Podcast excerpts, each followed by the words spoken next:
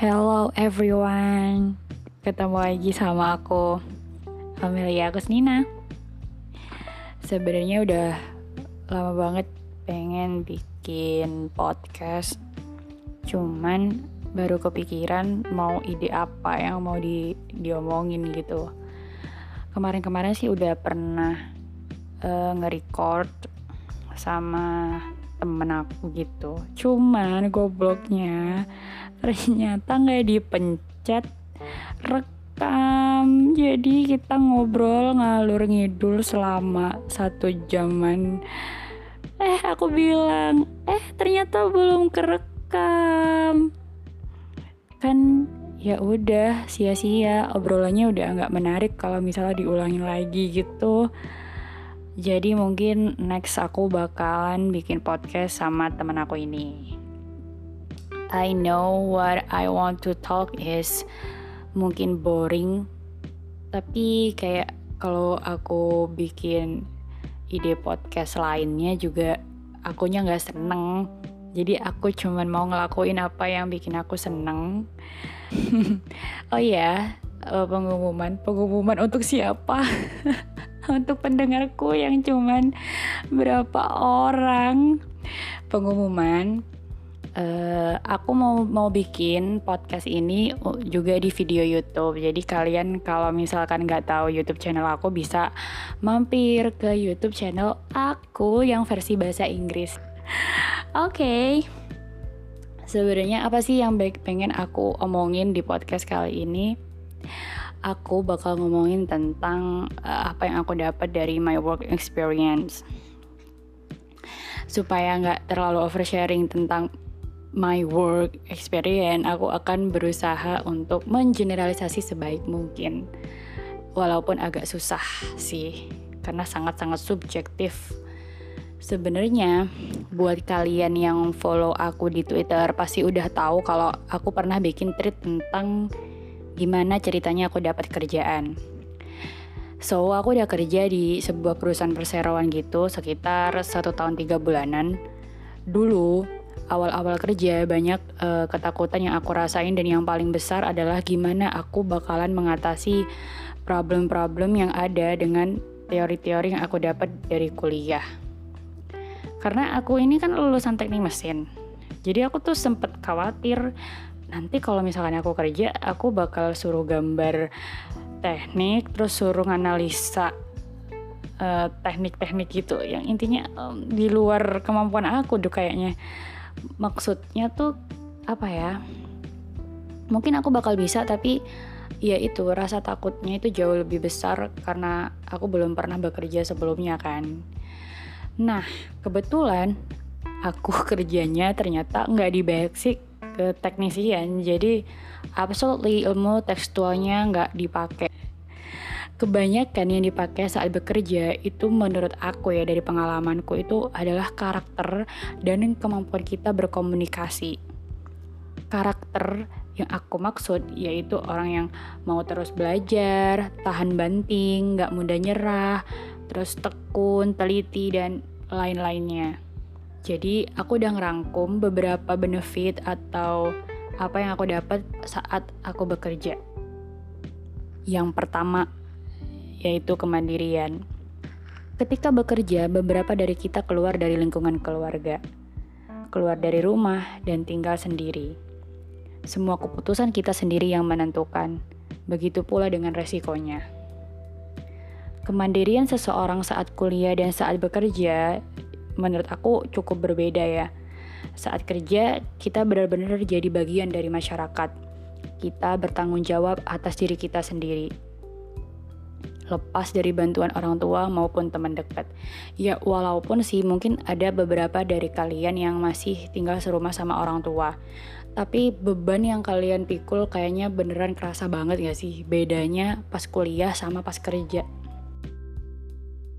Bekerja memberi kita banyak kesempatan untuk jadi pribadi yang lebih mandiri dalam menentukan langkah hidup kita ke depan. Terutama yang paling penting nih soal pengelolaan keuangan.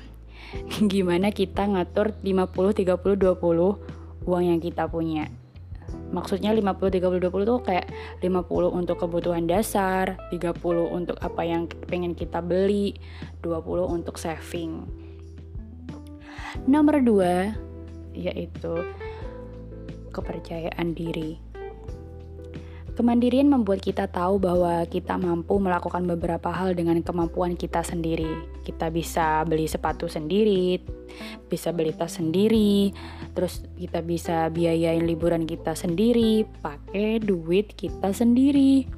Apalagi saat bekerja, kita mampu mengatasi masalah-masalah dan berhasil melewatinya dengan baik. Menurut aku, pengalaman inilah yang secara drastis bisa ningkatin kepercayaan diri kita orang yang udah kerja, dia itu percaya bahwa dari pengalamannya itu dia mampu menghadapi masa depan. Selain itu, memiliki pekerjaan memberikan kita identitas di masyarakat. Uh, untuk aku personally, selama satu tahun bekerja, aku ngerasa bahwa rasa percaya diriku tuh beneran meningkat.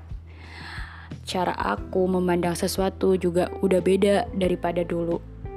Dulu tuh aku berpikir bahwa Misal nih, temanku si A adalah orang yang dalam pandangan sudut mataku ya dia itu orang yang sangat hebat dan luar biasa.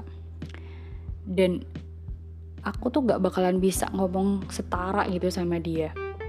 Berdampingan setara sama dia. Namun setelah bekerja dan banyak bertemu dengan berbagai orang dan komunikasi sama banyak orang, aku ngerasa ketika ketemu sama dia lagi um, I feel the same gitu oh ya aku ngerasa setara ya sekarang gitu terus aku bertanya-tanya why I feel that way kenapa aku ngerasa itu oh karena aku tahu because you can see your word kamu bisa tahu nilai kamu sekarang gitu yang ketiga kesabaran uh, bekerja pada sebuah perusahaan adalah sebuah proses yang menjemukan. Kita akan mengerjakan hal yang sama setiap hari dan pasti akan mudah merasa bosan. Beberapa orang akan mulai memikirkan untuk ya udah gue stop di tiga bulan, gue stop di enam bulan pada awal-awal mereka bekerja. Bisa jadi masalahnya bukan hanya karena bosen tapi juga nggak kuat dengan tekanan dan tuntutan dari perusahaan. Sebenarnya memutuskan untuk resign itu sah-sah aja, asal kita punya rencana setelahnya. Karena menurutku, semakin lama seseorang bekerja, maka akan semakin banyak pengalaman yang ia dapetin. Biasanya ada kesenjangan skill antara orang yang kerjanya 6 bulan sama orang yang kerjanya setahun. Jadi beda sih menurutku dan skill itu nggak harus berupa teori yang kita dapetin, tapi yaitu kemampuan berkomunikasi sama orang, karakter yang terbentuk setelah dia kerja, dan lain sebagainya. Yang keempat, solve problems. Orang yang bekerja menurut aku nggak lepas dari kesalahan. Tapi hal terbaik saat kamu melakukan kesalahan adalah mengakuinya lalu memperbaikinya. Daripada sibuk nyari kambing hitam, kita bisa menghadapi kesalahan-kesalahan itu dengan sikap yang ilmiah. Sebenarnya itulah yang membuktikan integritas dan kredibilitas kita. Terkadang kita berpikir bahwa penting mencari siapa yang salah. Eh, kamu nih yang salah, ya kamu yang salah, kamu yang salah. Namun, ketika memasuki dunia kerja, kamu perlahan akan menyadari bahwa yang terpenting adalah fokus pada solusi. Karena kalau kita fokus sama siapa yang salah, the problem never end. Masalahnya nggak akan pernah selesai. Dan ketika kita dihadapkan pada sebuah kesalahan yang fatal, kita nggak lari, kita mampu bertanggung jawab dan mampu menyelesaikannya dengan baik. Yang kelima, jelas ilmu komunikasi. Di dunia kerja kita akan ketemu sama banyak orang dan berbagai macam sifat orang yang beda-beda dan tentunya semakin banyak menghadapi perbedaan sifat itu, kemampuan komunikasi kita akan semakin terasah.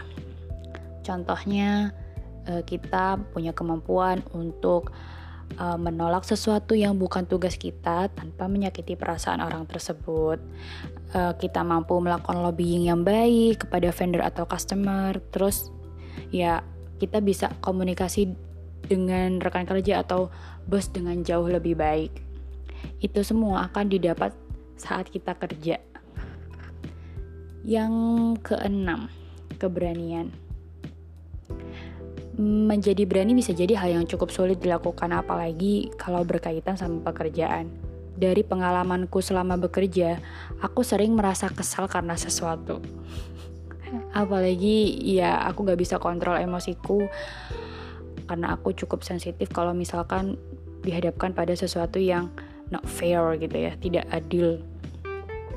Contohnya, aku diberi job desk tambahan di luar tanggung jawab pekerjaan, atau dikambing hitamkan atas sesuatu yang bukan kesalahanku, atau terkadang disindir perkara hal sepele seperti pulang terlalu tepat waktu dan masuk ke dan masuk kerja terlalu mepet sama jam kerja. Oleh karena itu, dibutuhkan keberanian untuk memberikan batasan atau boundaries terhadap tugas-tugas dan tanggung jawab pekerjaan yang sesuai dengan standar yang ada keberanian untuk mengungkapkan pendapat dan menjelaskan mengenai situasi kita itu sangat penting agar kelak kita tidak dianggap remeh oleh siapa pun dan dapat bekerja lebih efektif.